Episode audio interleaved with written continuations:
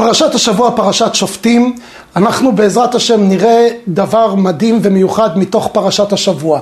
הקדוש ברוך הוא פונה לעם ישראל ואומר להם, אני מבקש מכם לא לפנות, לא למחשבים, לא לקוסמים, לא לאידיונים, לא לדרוש אל המתים, לא בקיצור, לפנות לכל הקורא קפה ובקקאו למיניהם, אלא יש לך את הקדוש ברוך הוא, אומר ברוא עולם, אני האלוקים שלכם, תפנו אליי, דברו איתי.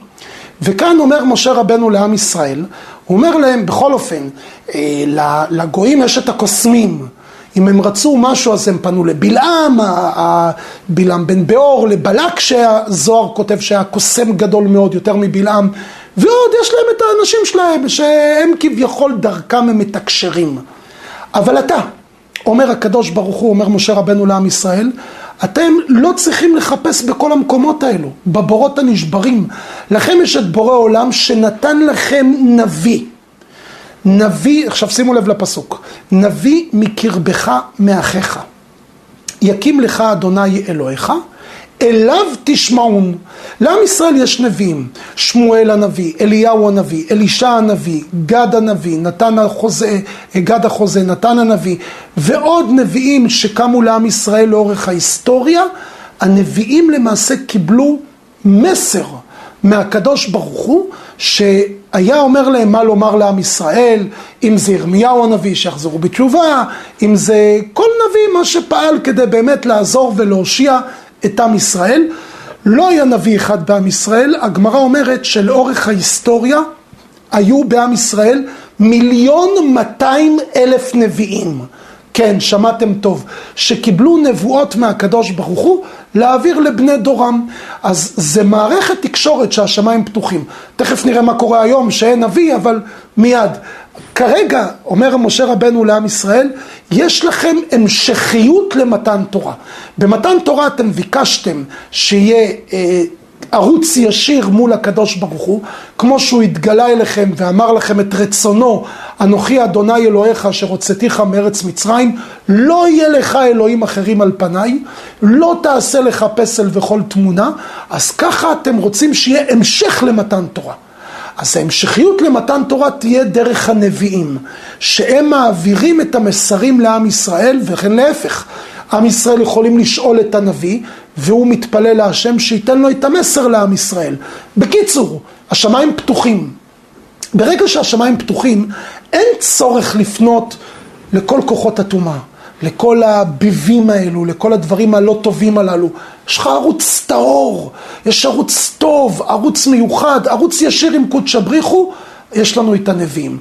זה למעשה הציווי בפרשת השבוע.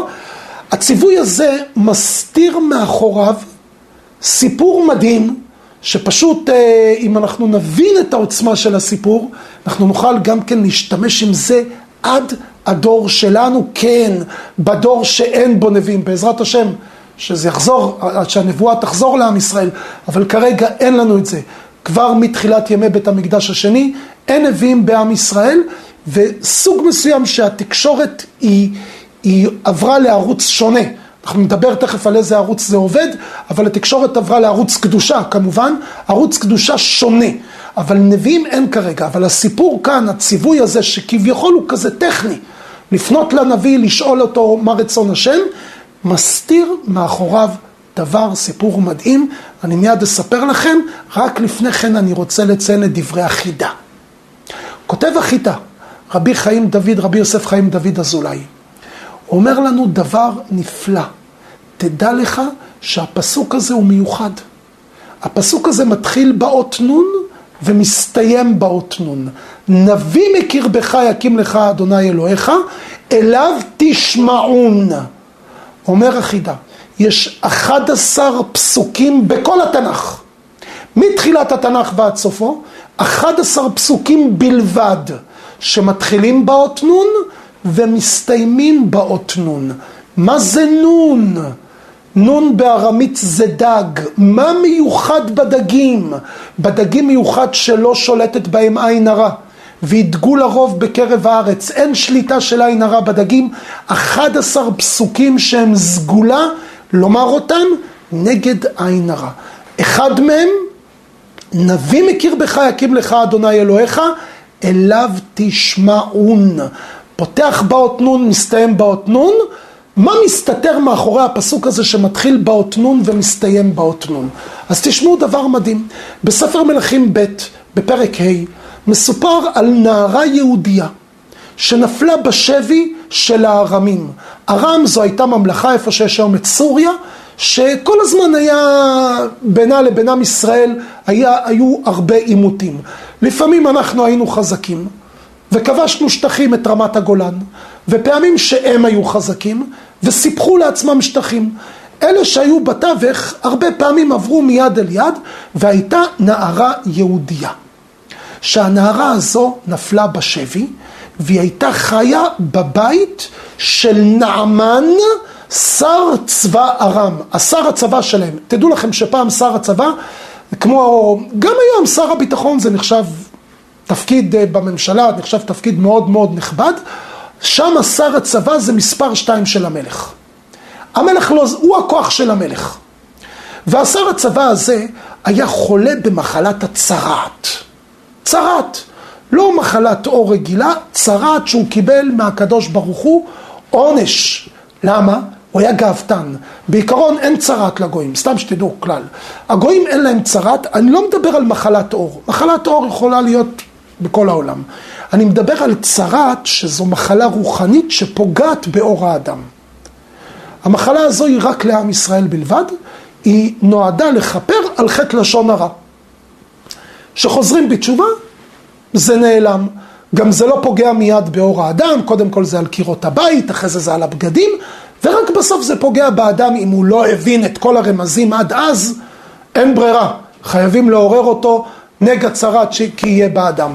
בכל מצב, אה, הגוי הזה באופן חריג מאוד קיבל צרת שפגע לו באור. עכשיו, הוא לא הבין שזה משהו רוחני. הוא הלך לכל מיני מעיינות טרמומינרליים, ישב במעיינות מרפא, דברים שעוזרים לאור. כלום, לא, לא, לא השתנה. והוא התייסר, לא רק מבחינת הנראות, אלא גם מבחינת סבל, כאב לו מאוד. תראו מה זה הנערה היהודייה הזאת שהייתה שבויה אצלו בבית. בלב שלה הייתה צריכה לשמוח, שיסבול, שיסבול הרשע הזה. הוא היה גאוותן, הקדוש ברוך הוא לא סתם העניש אותו. אבל לא, היא ריחמה עליו, כי יהודים רחמנים בני רחמנים. היא פנתה לגבירה, לבוסית שלה, אשתו של נעמן, ואמרה לה, תשמעי, אני רואה את האדון שהוא מתייסר, תראו גם איזה צנועה היא הייתה, היא לא פנתה אליו ישירות. באה לגבירה שתגיד לאדון, אני רואה שהאדון מתייסר, חבל שהוא סובל. יש בעם ישראל נביא, באותה תקופה היה את אלישע הנביא. יש בעם ישראל נביא, שילך אליו, תיק, מרפא אותו ברגע. תראו איזה אמונה תמימה הייתה לילדה הזו. הנביא, בטח, נביא מושיע מיד, מה? נביא. הגבירה פנתה לאדון, ההוא שמע את זה, איך הוא יגיע לנביא? פנה למלך, אמר לו, תשמע, אני רוצה את הנביא. אני רוצה לדבר איתו, מה? המלך שמע את זה, פנה ליהורם מלך ישראל. עכשיו, באותה תקופה יחסי הכוחות היו שהארמים היו חזקים והיהודים היו יותר חלשים. מלך ארם פנה ליהורם, מלך ישראל, ואמר לו, תשמע, שר הצבא שלי, יש לו צרעת, אה, אני רוצה שתרפא אותו, אני שולח אותו אליך שתרפא אותו. כשמלך ישראל שמע את זה, הוא קרע את הבגדים שלו. הוא היה בטוח שזו עלילה, עילה למלחמה. איך אני ארפא אותו? מי יעזור? זה סתם, זה כאילו, הוא מחפש להתחיל איתי. ואז אלישע הנביא, בקדושה שלו, בנבואה שלו, שלח את הנער שלו, גחזי, למלך ישראל, ואמר לו, מה אתה קורע את הבגדים? שלח את נעמן אליי, אני אטפל בו. מה, אין אבי בישראל? שלח אותו אליי.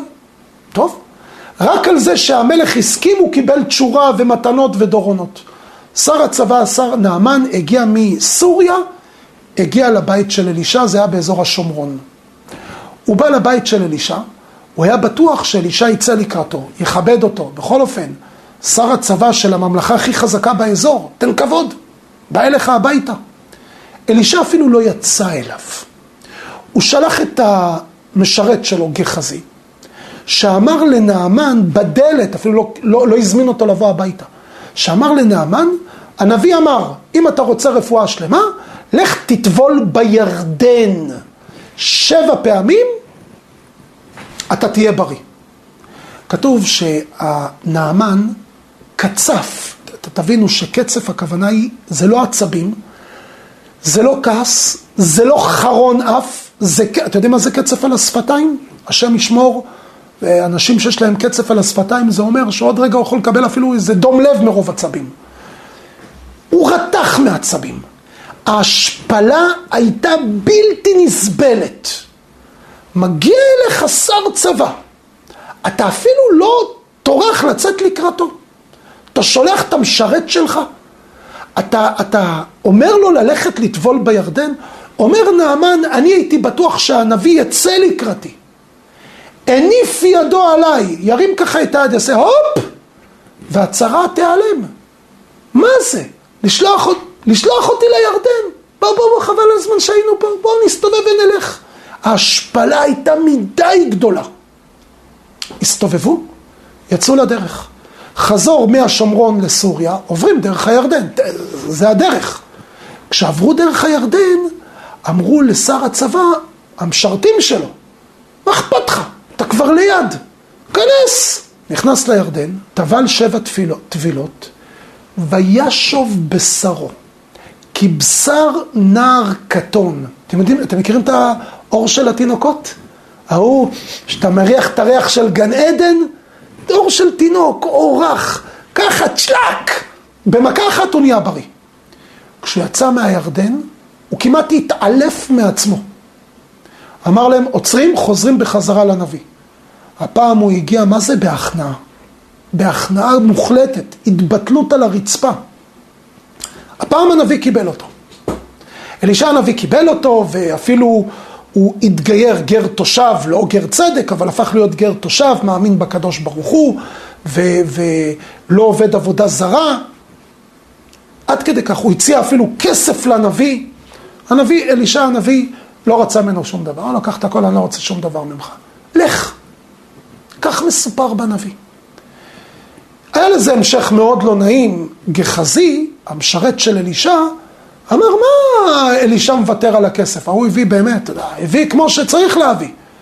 הוא אמר, למה הוא מוותר על הכסף? ואז גחזי הלך ורדף אחרי נעמן וביקש ממנו כסף. הוא אמר לו שהנביא שלח אותו, כי לא היה לו נעים. כל מיני... הוא לקח והתלכלך על הנביא. וגחזי... ונעמן נתן, כאילו הוא רצה, אמר, אני רציתי לתת. אבל אלישע ראה את הכל בנבואה, ברוח הקודש, ומאוד כעס על גחזי. אמר לו, הצרת של נעמן שהייתה לה, תדבק בך ובזרעך. ובאמת, גחזי הפך להיות מצורע, והגמרא אומרת אפילו שהוא איבד את חלקו לעולם הבא. אחרי זה הוא עשה כמה דברים ואיבד את חלקו לעולם הבא עד כדי כך. תראו מה זה הכוח של הנביא שהיה בעם ישראל. אבל בא כף החיים, ואומר רבי חיים פלאג'י, ואומר, מה זה היה? למה אלישע הנביא עשה פעולה שנעמן יטבול דווקא בירדן וככה תסור ממנו הצהרת. כל דבר של הנביא היה מכוון. הייתה פה סיבה למה הדברים הללו קרו. אומר הכף החיים, חידוש מדהים. אלישע הנביא אמר, נעמן מתחיל באות נון ומסתיים באות נון. נעמן יש לו צרת. אמרנו שיש 11 פסוקים בתנ"ך שמתחילים באות נון ומסתיימים באות נון. אחד מהם, נגע צרת כי יהיה באדם והובא אל הכהן. האות, הפסוק הזה מתחיל באות נון ומסתיים באות נון. לנעמן יש צרת, שזה בול מתאים לפסוק שמתחיל בנון ומסתיים בנון. הפסוק הבא, שאנחנו דיברנו עליו בפרשת השבוע, נביא מקרבך, יקים לך אדוני אלוהיך, אליו תשמעון. נביא, אלישע הנביא, מתחיל באות נון, מסתיים באות נון. הפסוק שלו. נעמן אמרנו, השם שלו. הצהרת גם, הפסוק שלה. ועכשיו יש את הירדן. מה הירדן? ירדן מתחיל ביוד ונגמר בנון. תשמעו טוב. כשעם ישראל התקרבו לארץ ישראל, היו צריכים למעשה כולם להיכנס לארץ ולחלק אותה ל-12 חלקים, וגם את עבר הירדן ל-12 חלקים. כל שבט יקבל חלק בארץ וחלק בעבר הירדן. באו בני גד ובני ראובן וחצי שבט מנשה ואמרו אנחנו רוצים לוותר על חלקנו בארץ ובתמורה לכך אנחנו עושים המרת שטחים שעם ישראל ייתנו לנו לבד את עבר הירדן ואנחנו ניתן את חלקנו בארץ ישראל. משה רבנו בהתחלה חשב שהם מזלזלים בארץ וזה, בקיצור הם הסבירו למשה רבנו שאין להם שום כוונה לזלזל ואדרבה, הם יעזרו לעם ישראל לכבוש את ארץ ישראל. הם יילחמו, ולא רק שיילחמו, הם יהיו החלוצים, הם יהיו אלה שפורצים קדימה. ועל ידם עם ישראל הם יהיו בכיבוש וגם בחלוקת הארץ, ורק אז הם יחזרו לבתיהם. אני יכול לספר לכם, זה ארך 14 שנה. שבע שנים של כיבוש ושבע שנים של חלוקה, וכל הזמן הם היו בארץ ישראל מסביב ליהושע בן נון. יהושע בן נון מאוד אהב אותם, הוא גם ליווה אותם. ליווה אותם לעבר הירדן אחרי 14 שנה. והם מרוב שהם אהבו אותו, הם ליוו אותו בחזרה. כאילו הוא ליווה אותם, והם חזרו וליוו אותו, שלא יישאר לבד. בקיצור, זה... היה להם אהבה גדולה מאוד לארץ ישראל. כשהם אמרו למשה רבנו שהם לא מתכוונים חלילה לזלזל בארץ, הם אמרו למשה רבנו, אנחנו נעבור חלוצים ונילחם עם עם ישראל מעבר לירדן, כלומר בארץ ישראל. אבל בתורה זה לא כתוב ככה. אתם יודעים איך זה כתוב בתורה? לא אנחנו, נחנו. כאילו חסרה האות א', נחנו נעבור חלוצים נגד אחינו בני ישראל אל עבר הירדן. מעניין. מתחיל באות נון, נחנו, ומסתיים במילה ירדן, נחנו. ירדן יש לזה עוד משמעות, ירידה, ענווה. מה זה ענוונתן? אדם שמוריד את עצמו, לא מחפש כל היום את הגאווה. אדם שהוא שפל יותר. הירדן זה גם השפלה, זה גם הורדת, הורדת הקומה, כפיפות ראש. הפסוק מתחיל באות נון ונגמר באות נון. אמרתי לכם שלושה פסוקים מתוך האחד עשר פסוקים.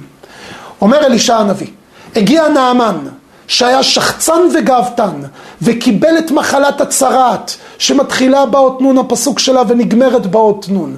ואני הנביא מתחיל באות נון ומסתיים באות נון. והירדן, הפסוק שלו, מתחיל באות נון ומסתיים באות נון. לכן אמר אלישע הנביא, בוא נשלב את הכל. נעמן הגאוותן, בוא, לך לירדן, אני לא נותן לך כבוד, אפילו לא יוצא אליך. שולח את המשרת שלי, אין כבוד. מי שמחפש גאווה, וואו, הרגת אותו.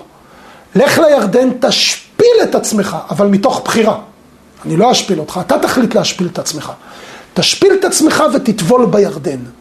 אם תעשה את זה, כותב האור יהל דבר מדהים, הוא הפך את עצמו, רב לייב חסמן, הוא אומר, הוא הפך את עצמו להיות כלי לקבל את השפע.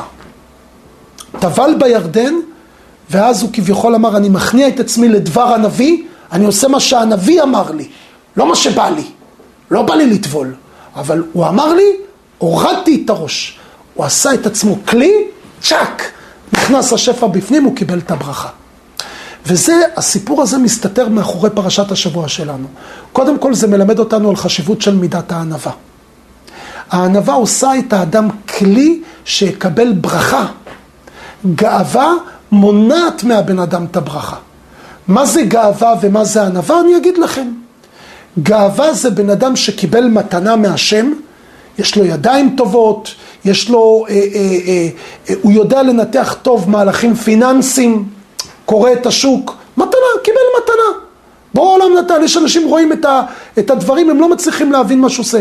אמרנו, אה, יש אנשים שיש להם אה, שמיעה מוזיקלית, אה, יודע לנגן, לא משנה מה, כל אחד עם מה שהוא קיבל מתנה. זמר, כל אחד מה שהוא קיבל מתנה, ואין אחד מאיתנו שלא קיבל מתנה.